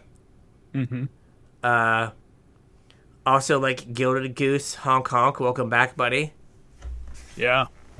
Absolutely. Like, there's just a ton of stuff with all this food. There's, I think there has to be a modern food, like another modern food deck. There's just Yeah. too much stuff. Yeah. All right, what do we Imagine have? if Oko was still around. Oh my god. It, I mean, it wouldn't matter. Like whatever. Like I played my three three. Tur- I played my f- thing that cares about food. It's now a three three that cares about elk. Go again. I play. I played this cool thing that cares about food. No, no, you played a It's an three three that does that cares about elk. Congratulations. All right, we have uh, Eowyn Fearless Knight, two red white for a three four human knight with haste. When Eowyn Fearless Knight enters the battlefield, exile target creature an opponent controls with greater power. Legendary creatures you control gain protection from each of that creature's colors until end of turn. There's a very key phrase that's missing from this card, and it's Flash. for as long as you can h- control Eowyn. Right? This is just the red white chupacabra. Oh, It's just I it- didn't even pick up on that. it's like yeah. it's like red white. Oh, holy moly! It's a creature that's like uh whatever like destroy evils a yeah, a creature or something. Yeah, Um just again if we're like beating down and your opponent like I don't know tricks and attracts it into play and you're just like Mm-hmm. go away. I'm going to hit you for a bunch this turn. yeah. Gobble up your uh, prime time. Yeah, or you know your uh, what is he called? The guy, um, Archon. Mm-hmm. Like the big Archon. No, thank you. Go away. Bonk. Yep. Um, your opponent. Again, we're gonna go back to Legacy. Show and tell. Put in my Emrakul. Sick. cool story, bro. Yeah. Here's a fearless knight. Yeah. Now it is awkward that it has to be bigger than Eowyn, but yeah, and like it's the one point in time you kind of wish it was a two four instead of a three four. yeah, exactly. It's like if it was a two four, just like you It could would get so much more. it could get their delvers it could get Yeah. their like powered up uh what are they called um dragon rage channelers i mean it's Yeah. got to get most murktide regents Yes. So like I think there's there are a number of targets that are good. I guess the issue is is there a red white deck that wants this? Again, like are we are we are we like, you know, showing out with humans? Is this like a sideboard card for like an opponent who is like playing reanimator or something and you can just go like, "Oh, it's fine. I'll just eat your thing." Yeah. Now, you know, we have do have the problem of it went on the creature got on the battlefield, so you got paid off. But this still answers Well, a lot of but, like, problems. This goes a ways towards paying you off too, because Mm-hmm. not only like the problem with a creature that pays you off is you're spending a card to eat it. So Yes. this is leaving you a three four haste. Like I mean, it's not the absolute best body in the world, but like It's pretty a body solid. that's going to be have to be dealt with at some point, yeah, and it took care of their thing. So if they drew a card, like I You're hope that card now. will take care of this card. yeah, you're even. Yeah. So, yeah, I just thought it was interesting that they were just like, "Oh no, I it just kills it. on that. It just kills it." Yeah. because I just every read the whole card and missed that. every white card that does this, it's until it leaves the battlefield, Yeah. or uh, Palace Jailers until you lose the Monarch. right. Right? No, no, this is just like forever. You're gone. Mm-hmm. Bye. I mean, I I was playing uh, red white um, initiative like Winota Stompy. Hmm. Yeah. This is a hell of a thing to hit off of Winota, Absolutely. right? And like Gobble on, your blocker. and on turn three, getting to cast it off like an ancient tomb. Mm-hmm. Like that's these all seem like good use cases for this. Yeah. And it's also your secret, like I said, your show and tell tech. Mm-hmm. Like, cool, put in your thing. I'll crunch, munch. All right, cool. Thank Yeah. you very I mean, much. it doesn't do a whole lot about an omniscience, but It doesn't.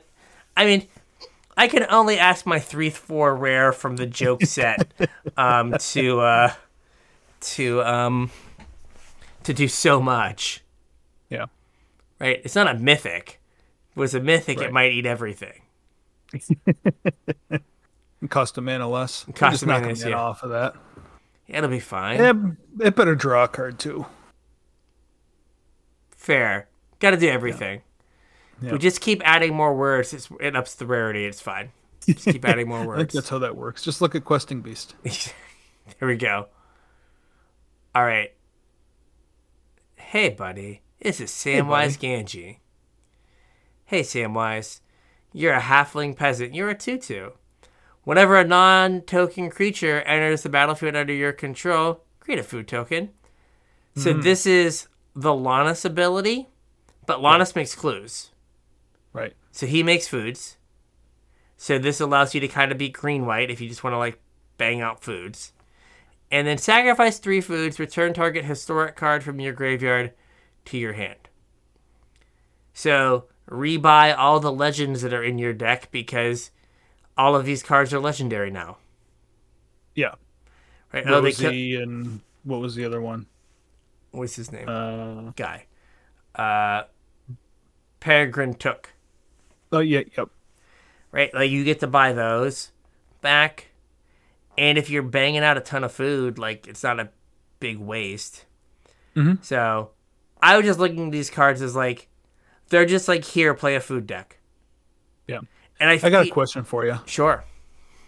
Um, is it worth specking on Troll King? Um, Feasting Troll King did have a day in the sun. Mhm. When the original food decks came out, he did he did pop off a little bit. What is uh Yeah. what is the uh the cost of a current Feasting Troll King? Feasting Troll King. Uh uh they're 47 cents. Um the they're going up. They were like 22. They're up to market price 47. The foils have stayed constant of around 80 cents. Yeah. So like maybe. I mean, though it is Eldraine, so then you're in the weird spot. Do you want like um Feasting Troll King full art? Though I don't know if they have like extended art Feasting Troll King Well, King. So this might be a good like short term spec though, because if you look back in the price history, you know, not that I'm giving any sort of financial advice or anything, No, no. but if you look back in the price history, uh, Feasting Troll King was five dollars when Modern Horizons two dropped. It went from uh, pennies to five dollars.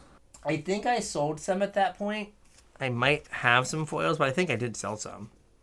But yeah, like that might be a hey, these are like you get this, people get hyped about food. You then sell you unload them, 'em. Yeah. and then you get off of them like ASAP. Mhm. That seems like reasonable. Now the at that time there was a lot of discard in the food deck. I don't Mm-hmm. know that this deck that we're uh, speak speaking about has a whole lot of discard in it to get the Troll King in the graveyard for the cheapie. But But yeah, like it seems uh it seems reasonable. Mhm. Uh someone has 46 of them for 50 cents a piece. yeah, There you go. The foils And, are a uh, little pricey. casual tryhard.com slash TCG. Yeah, we should you should do that for sure. Yeah. If you're gonna do this, make that happen. Uh also like I wonder how much like let's say you're like you throw cat oven in here and you just have this like constant like way to grind through and like make food. Yeah. Um your cookbook. yeah, like cookbook as well. Like cookbook works really well with the Troll King. Mhm. Um And kind of with Samwise too. Because the stuff that you pitch you can get back. Yeah, well, yeah. Oh, yeah. I'd say feasting troll king. No, I guess he takes care of himself. Yeah, yeah, yeah. But yeah, so interesting. I'm I'm now looking at feasting troll king prices. Um, Sorry. That's fine. Um, I I feel like food is like I said before is like the energy they're okay with. Yeah. They just keep slapping more stuff that food can do. Mhm. And we've had Throne of Eldraine, one of the most busted standard sets Right. in history that had food. Then Modern Horizons 2, the most busted supplemental set in history, Right. had food and like a tokens thing. And now Lord of the Rings, they're like more food. And we're going to Eldraine. Are they Right. not going to do food in Eldraine? I mean, they kind of have to, right? I feel like they kind of have to. Yeah. Like, it would just be weird. I don't know if you remember back that far. We've been doing this show for a while now, but when we did our um, Eldraine set review mechanics episode, um, that's exactly what I said: is that food is just energy, right? Yes. And I think it is just becoming energy now. yeah, Because, like, they were really careful not to give too much stuff for food to do. yeah, and now they're just like whatever because like uh we never had like like it was like pay six energy draw a card and like sacrifice Right. the stupid bad enchantment now it's just like here's a two three or a three three body sack three foods Mhm. draw a card oh like return a thing from your graveyard to your hand sack three foods yeah. like i think they think three foods is a lot of foods but i Three mean foods isn't that many foods. yeah maybe maybe we should give them more credit that they like you know again did like the level zero like academy manufactor Yeah, stuff but like i have a feeling we're gonna like turn on a Kanister stream and he's gonna like crash moto with like 3000 food he's just gonna like start could drawing his, drawing his deck with uh uh Paragon took and then like cast uh, Thassa's Oracle and win the game. Like turn Yeah. four. I'm gonna sacrifice 120 foods. yeah. Also also also the thing that made energy scary was it was never mana gated. Right. None of this food stuff is mana gated. The gate is like Well- it's hard to make food. And it's like, Yeah. is it? But also, like, if you didn't have anything to do with your energy, you didn't have anything to do with your energy. If you don't have anything to do with your food, like, you can gain three life. Yeah. It just can hang out. Yeah. And like you said, it's a game object, so you can turn it into a Mox with Urza, Yeah. or you Or can like- sack it to a deadly dispute. Or um, how big are the constructs going to be in these decks? From Oh, like Urza Saga? enormous! Like oh, how- and that gets that goes and gets your cookbook too, so you can ditch your Troll King. It it also is a token which then triggers all of your stupid synergies. Oh, now, oh, man, thankfully Samwise says non-token creature. right, But like Paragon Took doesn't say that, neither does Rosie. Right. right, Just like, oh no. Like you're gonna you put like you pay two mana, put a put a like 15 15 onto the battlefield, and then it becomes a 25 25 by the end of the by the end of all the triggers. yeah. You're just like By the think- time the turn gets back to you, it's like, and thank you very much. I appreciate that. Thank you. I attack you with my giant giant. yep. Uh, and then you just go get a uh, oh what is it called? Uh, a shadow spear. hmm And they, now it has trample. Good luck, everyone. Yeah, So, or you fling it. uh, rite of consumption. Yeah, what was that? Uh, that creature that flings that Uh, we just had, Oh God. the vampire from Aftermath. Oh yeah yeah yeah yeah yeah. Uh, I forget with backup, and then everything gets Yeah. like a fling. Yeah. Uh, Heart Piercer Mastercore, man. No, or Heart Piercer Masticore. Yeah. Yes. As I can cut to the foil in the stack of foils that he's rid of for the people. I once almost did this with a uh, uh what's it called? With a Marit Lage. Almost. Yep. It was, Almost. it was in my sideboard for emergencies. All right. Next up is one that I put on here. Uh, we have the Balrog, Durin's Bane. This is five black red, so seven mana, or a seven five with haste. Um, does have cost reduction though. This spell costs one less for each permanent sacrifice this turn. Uh, the Balrog can't be blocked except by legendary creatures, and when the Balrog dies, destroy target artifact or creature an opponent controls. Um, I don't know how powerful this is, but this can get pretty cheap pretty quick. Like if you crack a fetch land and a treasure, this costs four mana. Yeah, because the treasure gives you effectively two. Yeah. Uh, I mean, you just like hold on to a fetch land and you like double fetch. Yeah. Or again, cat oven. Sack Mm-hmm. the cat, sack the food, Yep. crack a fetch. Now this is pretty cheap. Mm-hmm. Uh, And Yeah, like- you had kind of mentioned, you know, something that we've been reiterating forever and now that this thing doesn't pay you off immediately when it enters the battlefield. Mhm. Except it kind of does because it pays you off when it leaves the battlefield. So if they answer it, you still get to, you know, tag something. yeah, I mean, it's weak against solitude. Yeah. Well, it's weak against exile in particular. Yeah. but yeah. Uh, but otherwise, yeah, I mean, I think you can set up situations where you could maybe sneak this in on like turn three, like relatively easily. I think. Mhm. Right, like it would take a little bit of work, but not. It's not the end of the world. Yeah. So, it is interesting, but it's one of those cards that, like, I guess this is like a kind of a good place to have power if there is power here. Is that like you have to work for it? Oh, right? you Like, definitely have to work. You have to it. like build a deck that does the thing, right. right? And it's not just like my deck always does the thing. Mhm. It's like you have to like make a deck that specifically can do the thing. That you're like, I don't know, turn one shambling ghast. You're Ragavan.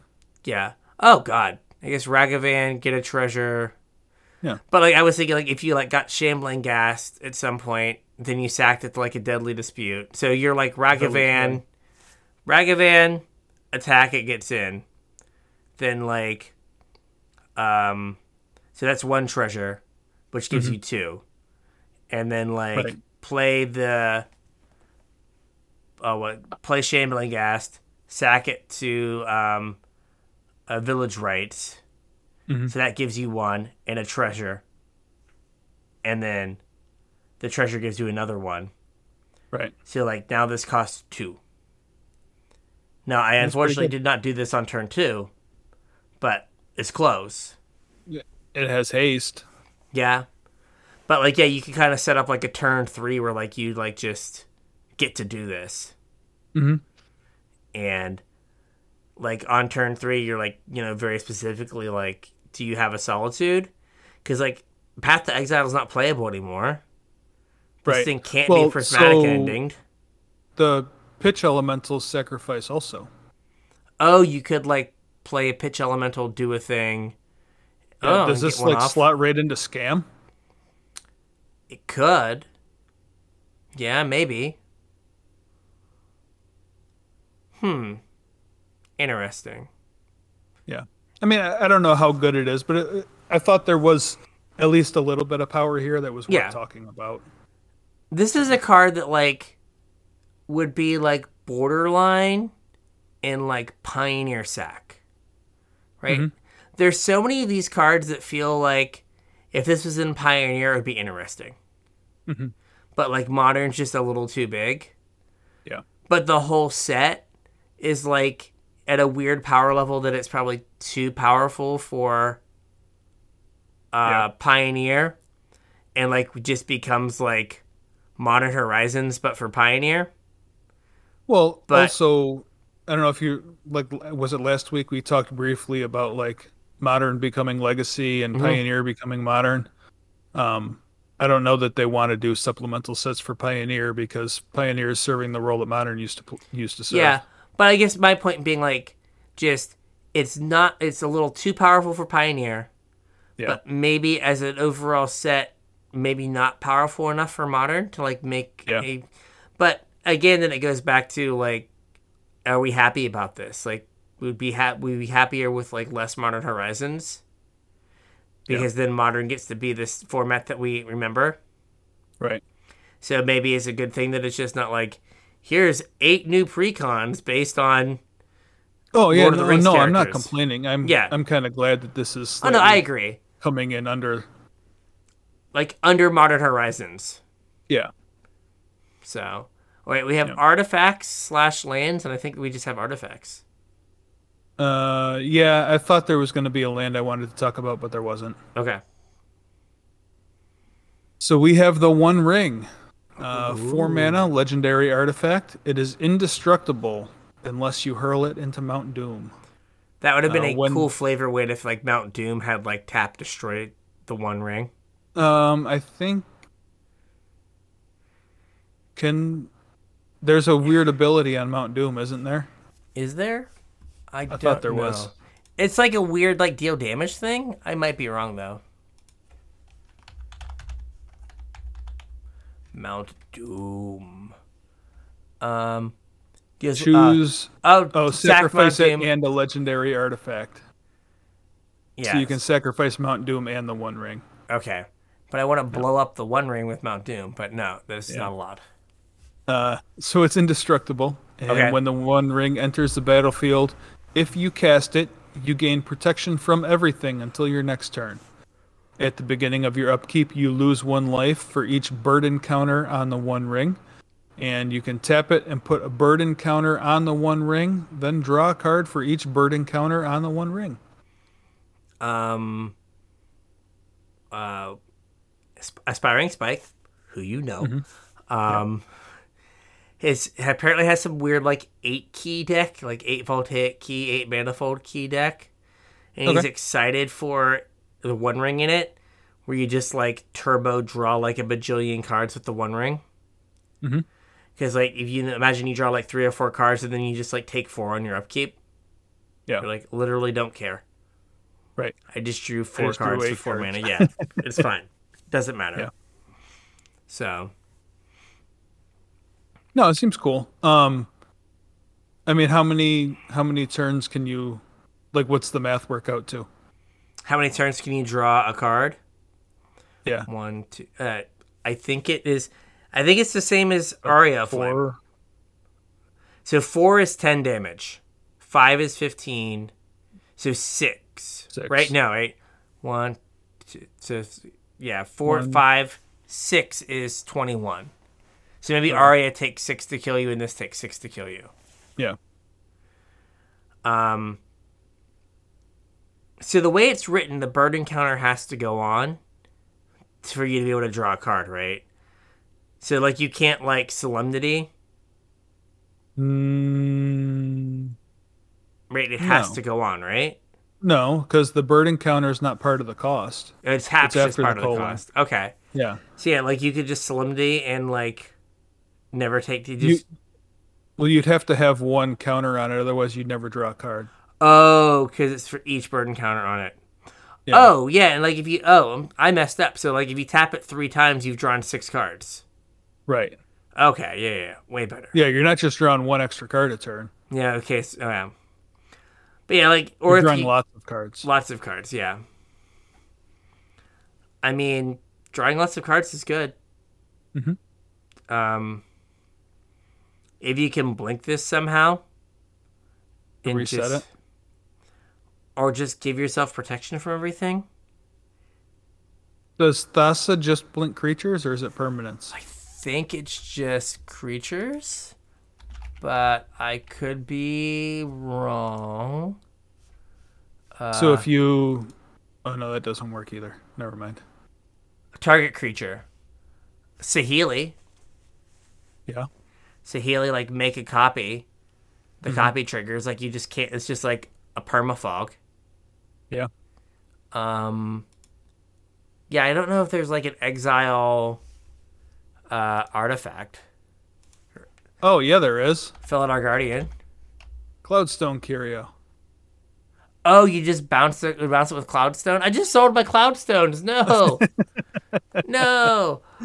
What if that was the tech all along? Uh, ah, I got a dual land for it. It's fine. Uh, That's fine. uh, they're just gonna print it in this Commander Masters product, and I'll, I'll Probably, yeah. yeah. um, yeah. I guess four mana, like half protection from everything. Yeah. is pretty solid.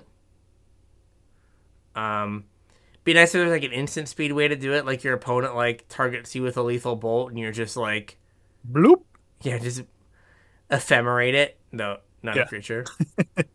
oh wait, wait, wait, wait, wait, Karn. You plus Karn on it.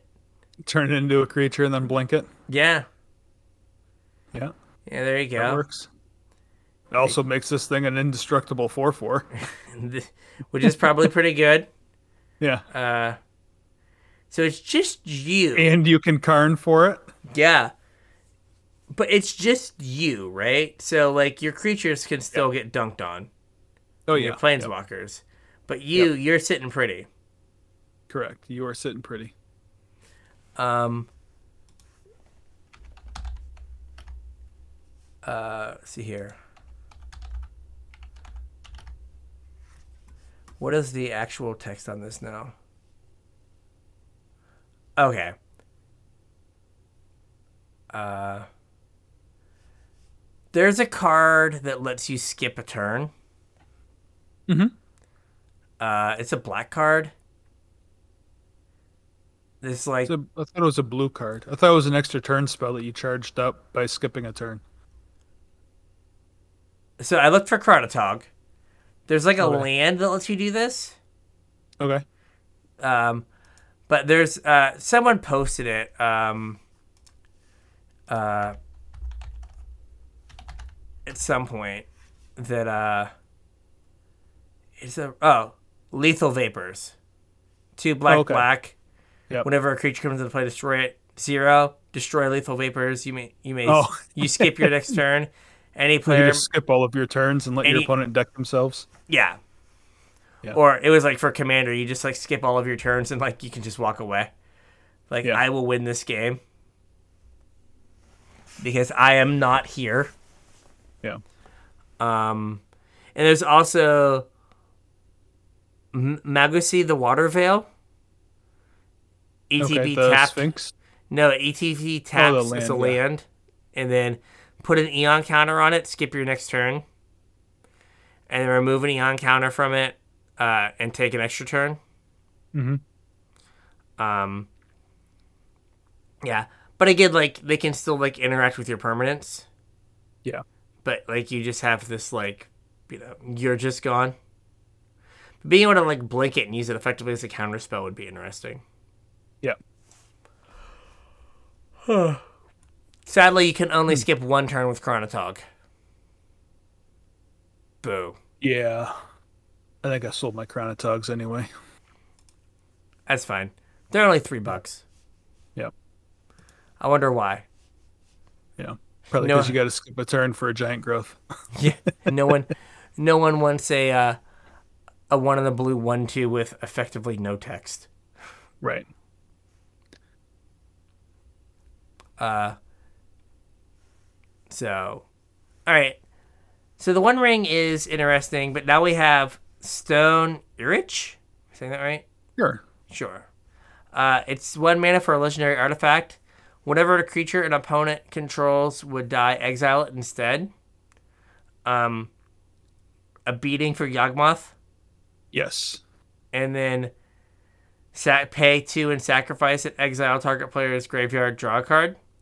Mhm. This is like kind of relic of Progenitus, Yeah, it's somewhere in between like relic and Shadow Spear. Not Shadow Spear, Yeah. gosh. Uh, Soul Guide Lantern. Yeah, Soul Guide Lantern. somewhere in there, and Tormod's Crypt is in that like family of Yeah. Some combination of graveyard hate artifacts. yeah, like it could see play like you know, as opposed to, um, like relic where you kind of have to like hold up the mana in a situation where they're gonna like cat oven you Right. or like Yawgmoth you and you have to like, you know, get the creature when it's in the graveyard to like break up the loop. Yeah. They just can't loop. Right. So it's, I guess it's also kind of like Grafdigger's Cage, where like once a creature kind of goes in your graveyard, it doesn't get to bounce back. Yeah. So it's in that like little nexus of weird graveyard hate artifacts. Mm-hmm. And maybe it's good enough, maybe it's not, but it's like it's close. Right? Like if you're in some weird like headspace where you're like, I want like a soul guide lantern and I want a relic and I want like this. I'm gonna play one of each. Mhm. Because they're all good in different situations. Go. And all also very similar, so Yeah. They all have different upsides, but I'm just gonna like play some like weird mush of all of them. Yeah. Uh so yeah. Just wanted to bring that one up. I don't think it's like, you know, gonna definitely take like sideboard slots, but yeah, I mean it could. You could Are- also play like eight ball. Now you have wet ball and dark ball. oh man. uh, what happened, man? I got behind the eight ball. I just couldn't I just Oh, couldn't and then so you could really go for it and play like ball lightning and uh groundbreaker. Groundbreaker, yeah. I Oh, was groundbreaker is not a ball. What about ball um, lightning's definitely a ball. uh uh sphere of resistance? Oh yeah. It's a, it's it's like a fancy it's a it's a ball with a monocle. It's a sphere. so, uh, what are you playing? I'm playing 12 post. What about you? 12 ball. Alright, Is that snooker? No, no, no, no, no, no. It's 12 ball. Twelve ball. Um, so there you go, 12 ball. We've we've come up with the There you new go. the new deck name. Yeah. And then ball lightning 16 ball. Like yes. ball tribal. Tribal ball. Try Uh. Okay, now I'm curious. If I go to Scryfall and I put name of the card ball, how many balls come up? Oh, there's a lot of ballistas. There's ball lightning, Uh um, balloon peddler, and balloon stand. Um, blank balls of fire. That's an uncard. Boo. The oh, Felwar Stone got reskinned as the ball from like the oh, blood ball yeah or blood bowl or whatever. yeah Yeah. uh ooh fireball Oh yeah, fireball. Is that modern legal? Fireball, it is, I think. Is it? Um, what about jar of eyeballs? Mm, I Eh. guess that counts. Yeah, that might be stretching it some. Uh, and then what about uh, sphere? Uh, see here, capture sphere. We have some removal for our deck. Armory sphere, sphere. That card's bad. Chromatic sphere. Oh yeah, that's a good one. That's a playable card. Dark Our sphere. egg spheres. Yeah, our egg spheres. Maybe. Um, dark sphere, sacri- tap, sacrifice dark sphere, submit half the damage done to you by any single source rounded down. oh, detention sphere. Oh yeah. We could also expand the sphere. Glistening sphere. Oh. The battle ball. Oh yeah, the battle ball. Mere battle the sphere. Battle ball. The battle Absolutely. mnemonic sphere, some card draw. Mm-hmm. Uh, sphere of annihilation, that unplayable wrath from the Dungeons and Dragons set. Yeah. Shield sphere, Oh yeah. a classic. sphere. A zero mana 06. Yep. It's the opposite of ball lightning. Yeah, that uh, that gets smaller. The definition of do nothing. Yes. And then sphere of resistance. Oh, I'm disappointed in us. Tritosphere, three ball. Oh. yep. The Wood, actual three ball. wood sphere. We don't have any. Of, we don't have any green spells in this deck. No. There we go. I can show up to Legacy and play mono balls. balls dot deck. There we go. What did right. you? What is your deck? It's it's just balls.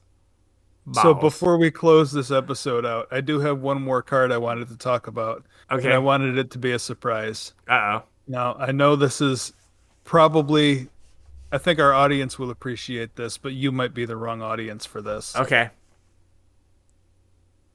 Dun dun Is it gonna go in? Nope, it's not. All right, you got to give me one second. Oh here. no, vamp. Okay, I'll see what I can do. Back to the balls. Um, uh, see, commander sphere. That's another ball. Again, all these are fancy balls. They're spheres. Um. Oh. Oh yes, yes, yes, yes, yes. I did see this. I did see this. I So got instead of a uh, a token creature, the Hobbit token is a halfling, and it's a Tolkien creature. It's a Tolkien creature. Very good. Yeah. Someone at WotC HQ dislocated their shoulder, patted himself on the back for that one. Absolutely. bro, I'm not paying for that medical bill, bro. like we're just like maybe like a year and a half ago there was one of those Gavin Verhey videos where his arm was in a sling for some reason and now we know why. Now we know why. now Yeah. we know why. Like, good morning, magic. Ow. Uh, have you ever had a great idea and you just couldn't help yourself? Ow. Yeah. So there you go. Oh, we also, I think we can we can upgrade to this tension sphere over capture sphere. Yeah. Yeah, Probably. yeah, yeah. We can we can we can figure this out. See this so monospheres. Um yeah, the Tol- the Tolkien creature is pretty good. Pretty Yeah. good. I, th- I thought it was good.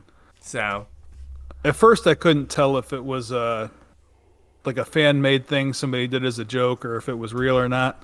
But Mm-hmm. it's actually on Wizard's website, so I'm assuming it's legit. okay.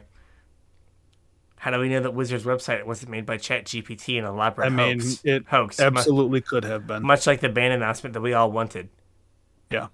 but we did clearly did not deserve. I mean, at this point, with the pace that AI doing whatever AI is doing and accelerating its capabilities, how do you know we're not in the Matrix? this is true.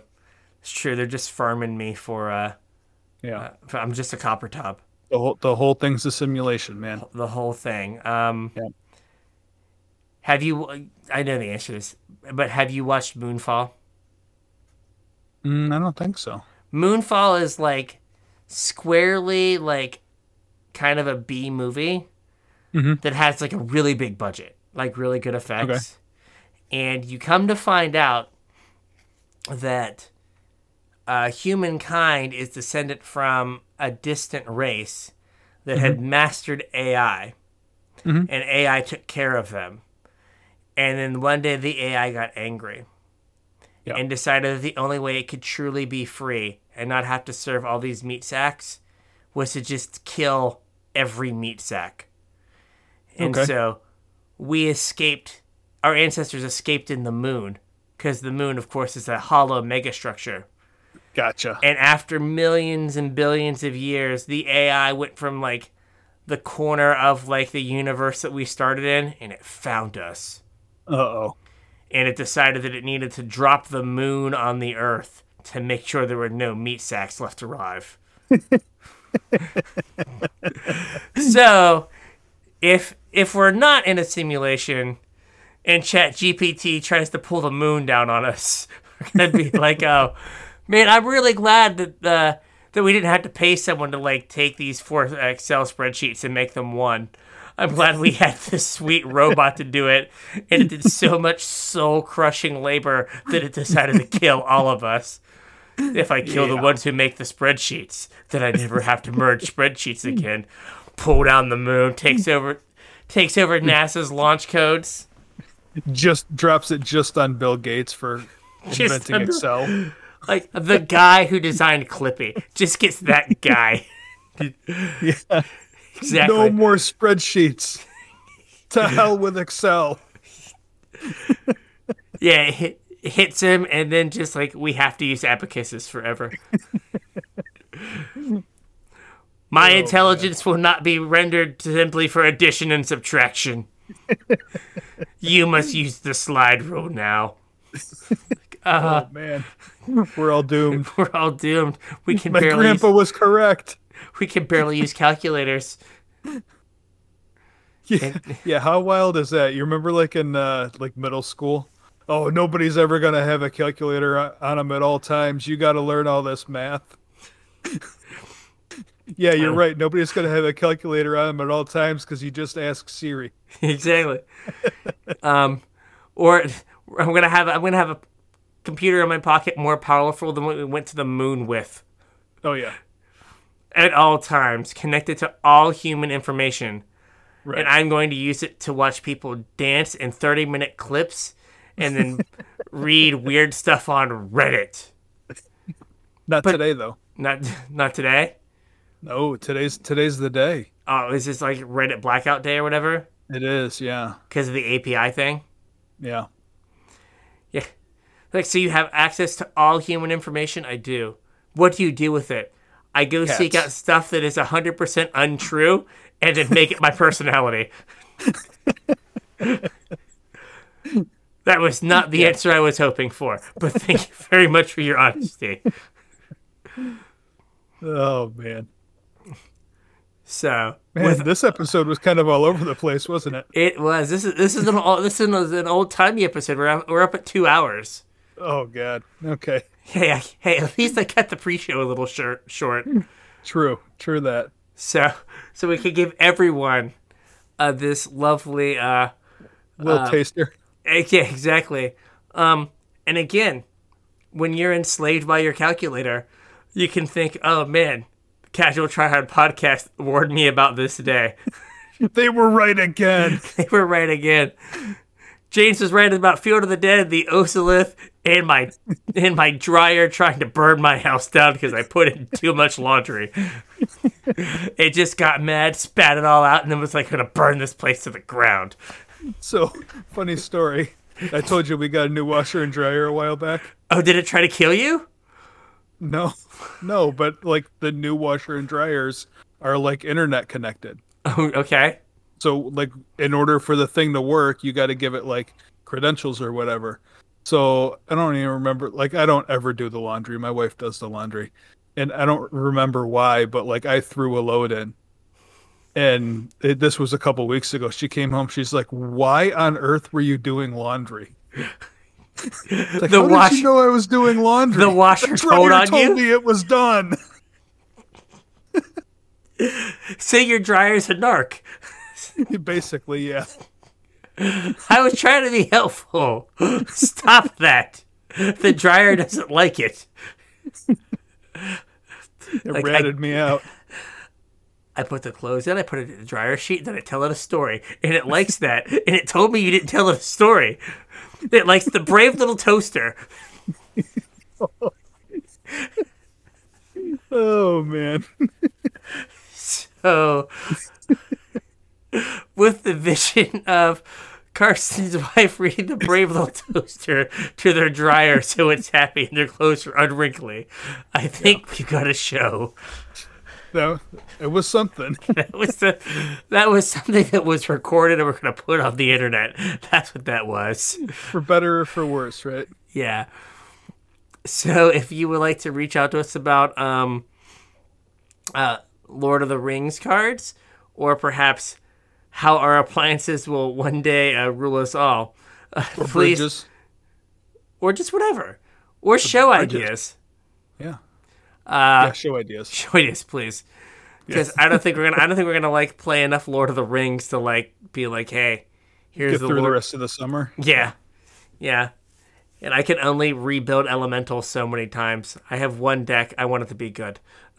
Yeah. So, all those links Facebook, Discord, Twitter, all that stuff is in the description. Come say hi. Yeah, hit us up. Uh, if you're looking to support the show, a couple ways you can do it. The first is with our TCG player affiliate link, casualtryhard.com slash TCG. Surf that link on over to TCG player. Anything you purchase after that, we'll get a cut of to help keep the lights on. We would really appreciate it, and it doesn't cost you guys anything.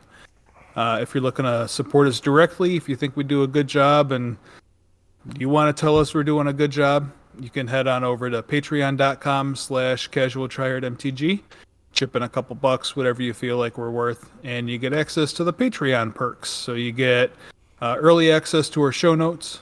You kind of know what the show is going to be about before everyone else does. You get to listen to our pre-show which oddly enough is very much like this episode just kind of us rambling about random stuff. We have a lot of fun. Um, if you want to listen to that, you can sign up for Patreon.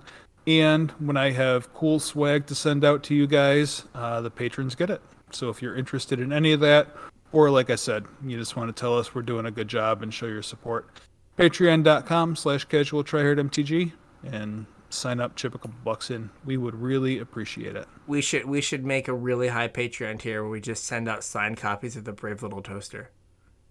I mean, we could do that. exactly. Keep your dryer happy. Buy a copy of the Brave Little Toaster. brave little toaster. All right. So with Proud that, of yourself for that one. You sure you didn't dislocate your arm? ah, uh, good morning, magic. Ah, uh, so so with that, we'll catch you on the internets. We'll catch you on the internets.